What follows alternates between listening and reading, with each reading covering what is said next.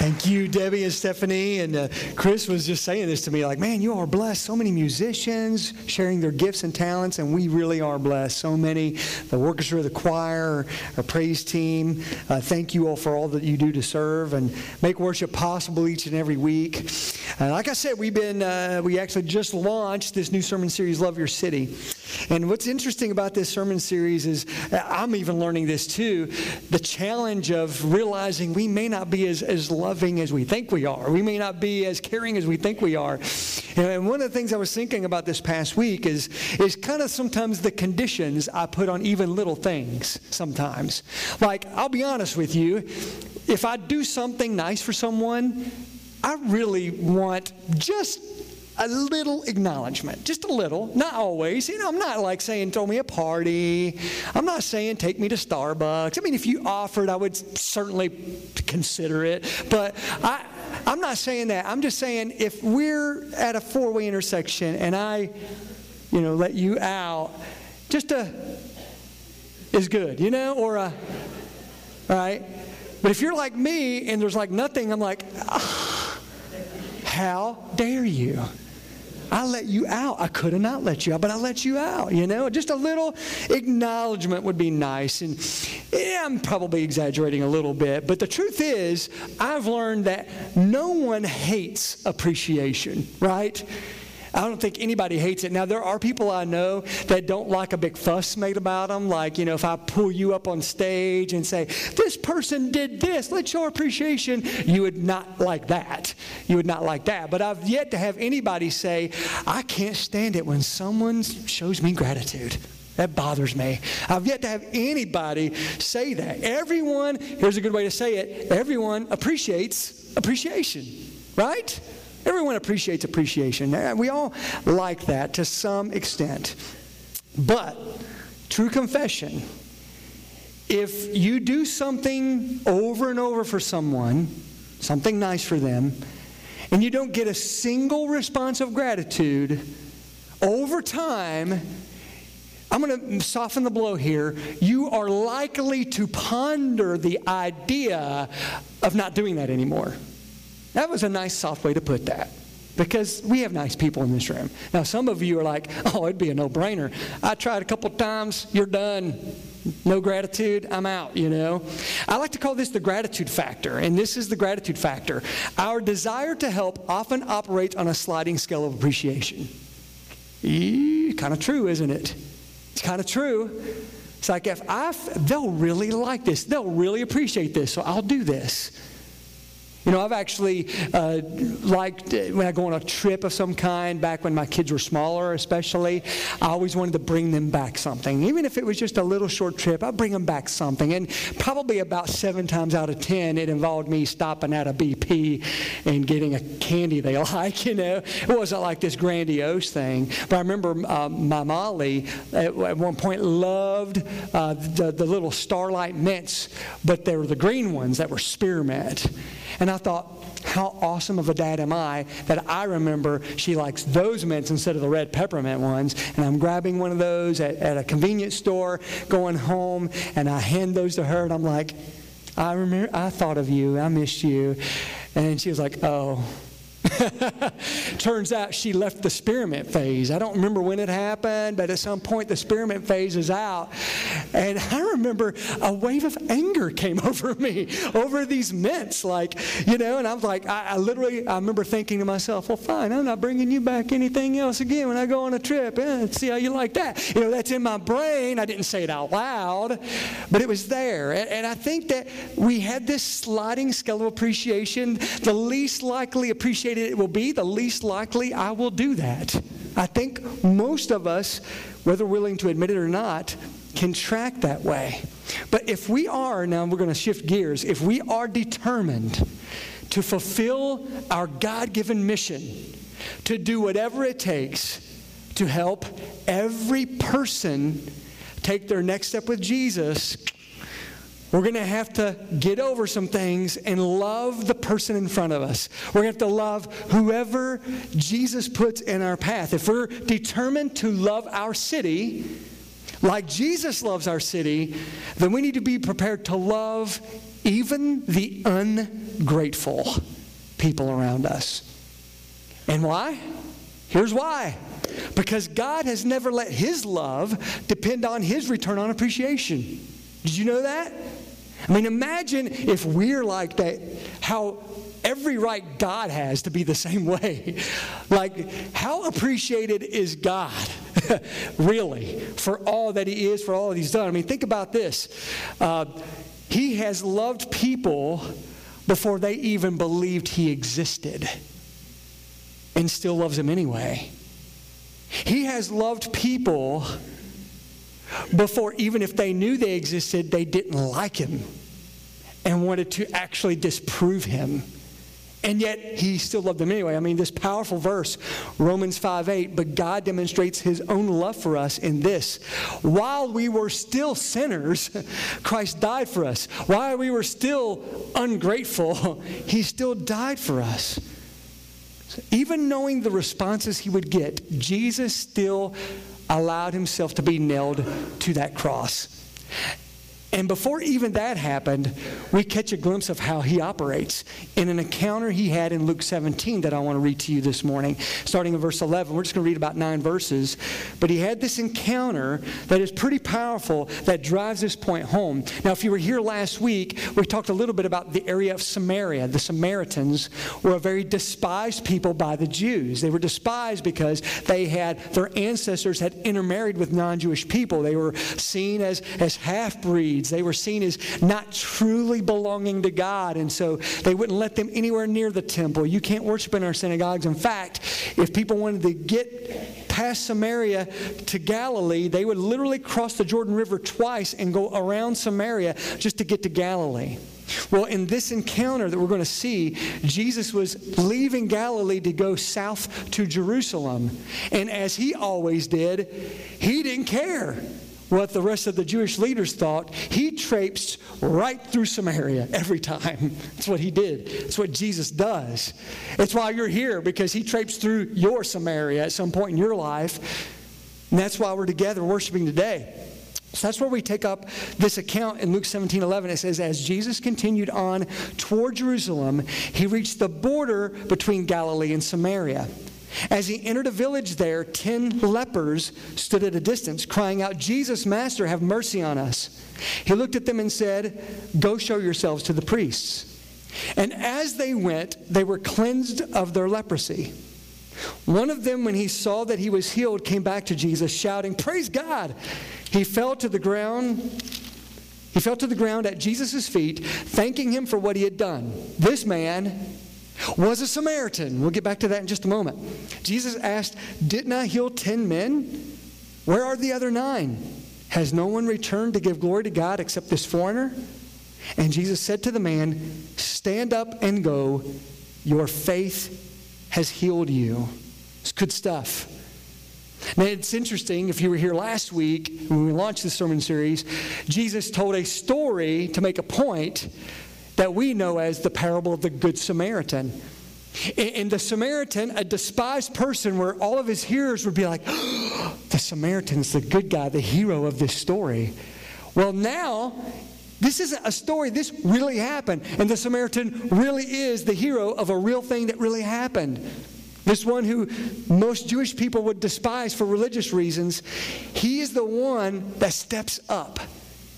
Now, there's a lot of subplots here in this story. I mean, leprosy, first of all, would represent in Bible times just about any skin disease, actually. Some people automatically immediately go to the worst thing, but full disclosure, if you had a rash, you'd have to show it to the priest, and if they weren't sure about things, and you can go back and read Leviticus and see how the law went, you could be forced to leave your family, stay away from the synagogue, and go away until that got better. And the only way you could be reunited with your family, be allowed to go to church again, the synagogue, which the church wasn't just a place of worship, it was a social center for every community. So basically, in order to no longer be an outcast in your village, in your community, you had to go back to the priest, let them see that it was gone, go through the rituals they would put you through, and then you could be reunited with your family. All right, so leprosy at its worst is a nasty, disgusting disease where body parts are rotting off? Yes.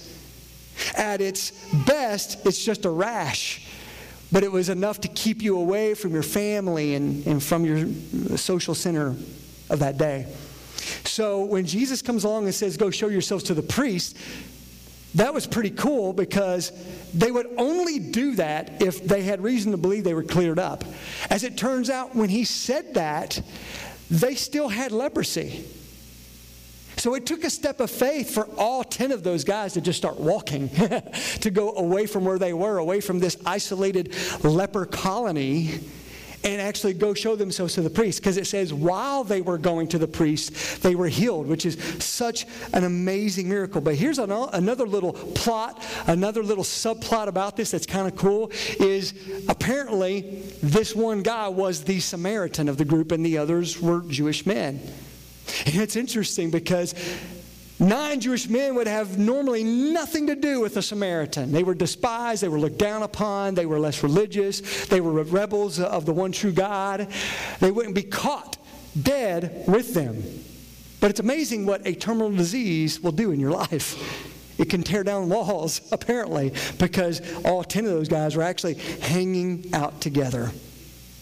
So they go, and while they were going, they were healed. And one came back, the Samaritan, to praise and thank God. Now, let's get real for just a moment. On the one hand, if we're being really, really holy right now, we would say, How dare those nine guys not come back and thank Jesus, right? How dare them? I mean, what did, what, what did not, they not understand what Jesus did for them that they wouldn't stop and go? But if we're being honest, you almost also can't blame them and say, Oh, it's gone, it's gone, it's gone. Let's get to the priest right now because I miss my wife. I miss my kids. I miss my church. So, on the other hand, you can't blame them for running to the priest either. All right? I'm going to talk about that in just a moment, but let, us not miss some of the really cool takeaways from this awesome, awesome account. This thing that happened reminds us that God can do anything, right? He can do anything. Let's never forget the simple truth of these amazing miracles that God can do anything, and especially heal our hurts. And let's never forget that any encounter with Jesus can be so life changing. It is life changing.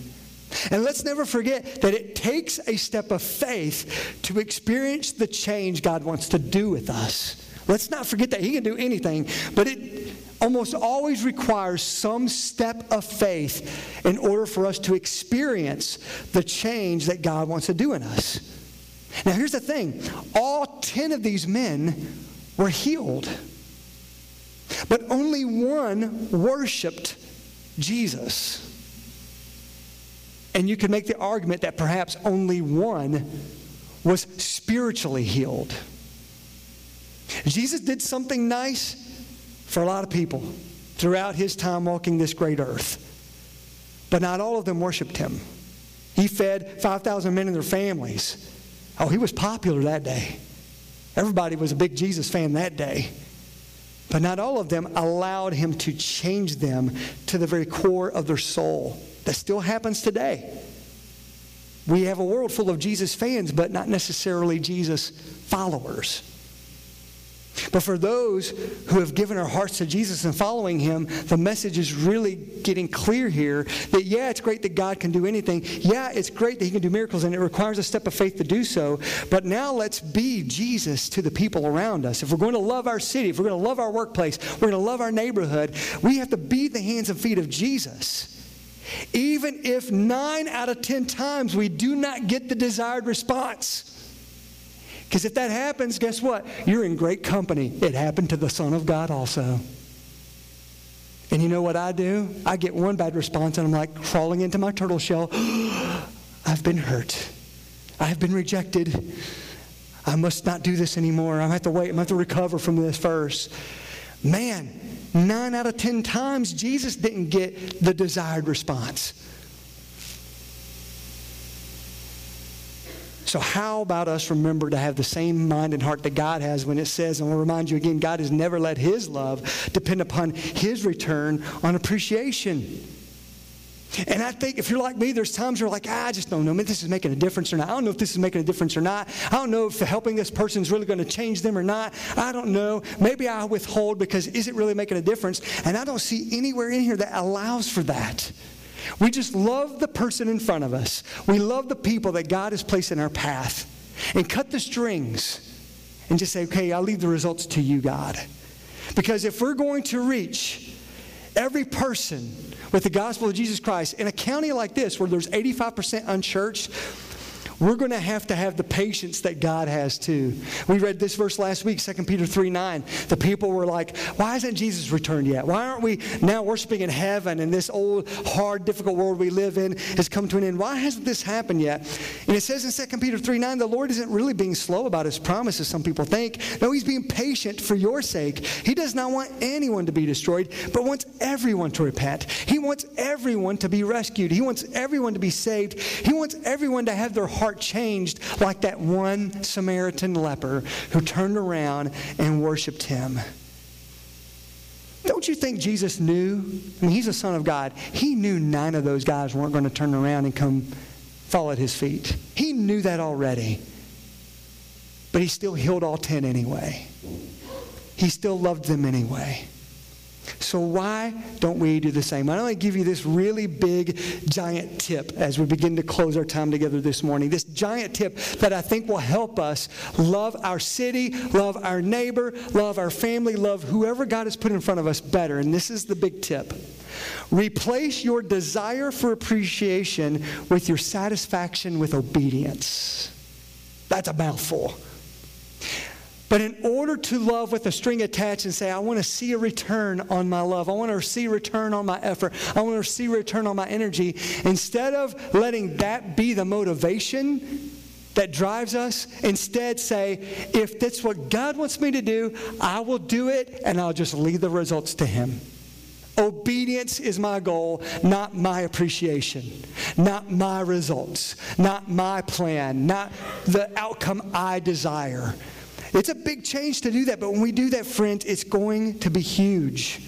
And listen, when we love with no strings attached, which, by the way, is what Jesus still does, a life can be changed. Even if it's only one out of 10. Even if it's just one out of 10, because guess what? The last time I looked, one out of 10 is exponentially bigger than zero out of 10. And it's eternally bigger than zero out of 10. So you can't get something out of nothing, so do something. Do something. Show love. Take time out of your schedule. Care for someone. Volunteer in some way. Just simply Make yourself available to make a difference in someone else's life with no strings attached. And statistics show that the door will get slammed in your face nine out of ten times. It's been field tested by Jesus himself. We know this. But one changed life was worth it all for Jesus. How dare it not be worth it all for us? How dare it not be worth it all for us? After all, that's the point. After all, that's the mission. And after all, that's exactly how you make a difference. You can make a difference one person at a time. But in order for that to happen, we must ask God to change our way of thinking and maybe even change our heart to say, if I don't get appreciated, if they're not grateful, if they don't respond the way I've hoped, that's okay. I've done what Jesus asked me to do whatever that might be. And if you don't know what that might be, you come talk to us. There are so many things that that could look like. Volunteering is it's wide open, man. We have people we need to, to greet guests on Sunday mornings, to change diapers, to love on kids, to be involved in music ministry, to go show up and be ready to have a great time and love on the people of Independence over there at Memorial Park on April 8th. There, the, it's wide open what you can do to make a difference. If you don't know how, you ask us, we'll help help you know how. But don't sit on the sidelines. Don't be a spectator. And don't specifically and especially, don't get discouraged when the outcome isn't what you'd hoped. Because if anybody deserved to be discouraged, it was Christ. Join Jesus' club, but realize one out of ten is worth it all. Love the ungrateful and watch lives get changed. As we close, a couple of next steps to consider are this. First, I'm going to put you in, this sounds like, I actually wrote this down without realizing how funny it was. I wrote this down, I was like, that's pretty funny. I want you to put yourself in the skin of the lepers. no, thank you, right? What skin? No, I'm just teasing. That's horrible. Um, that was bad. I am so sorry. Forgive me. But I want you to put yourself in their situation. Let me say it that way. Listen. Have you let the nice things God has done for you change you? Not just externally. Have you let the nice things God has done for you change you? I've met a lot of people who appreciate, well, let me say it this way a lot of people who are fans of God, but they don't follow Him. Has it really changed you from the inside out? I hope you're challenged to be more like that one Samaritan who realized the most important thing was to make sure he encountered Jesus again and cling to Jesus again. Yeah, great, there's nice things happening. The fact that I've breathed in and out God's good air all day without having to think about doing it is something that should cause me to buckle at my knees and praise Him and worship Him even right now. But if I just stop there and don't say, and by the way, why don't you take the reins of my heart? Why don't you take the steering wheel of my life? I'm yours, God. That's a huge step that will take you to a place you've never gone before. And if you've not done it, I encourage you to consider that as your next step today. Don't just be like, isn't it great how God how good God is? No, how about isn't it great how God is changing me, making me different? That's what he wants to do. But then beyond that, let's now put yourself in the skin we can't even imagine putting ourselves in the skin of Jesus himself. Will you love like he does? willing to love no matter what the response of a free willing human being might be as a result of it. We weren't called to fix the results, we were called to love with action. Are you doing that? And if not, ask God right now, okay, God, show me what I need to do today to show your love to the someone you've placed right in front of me. Because it could make a difference for all of eternity. All right?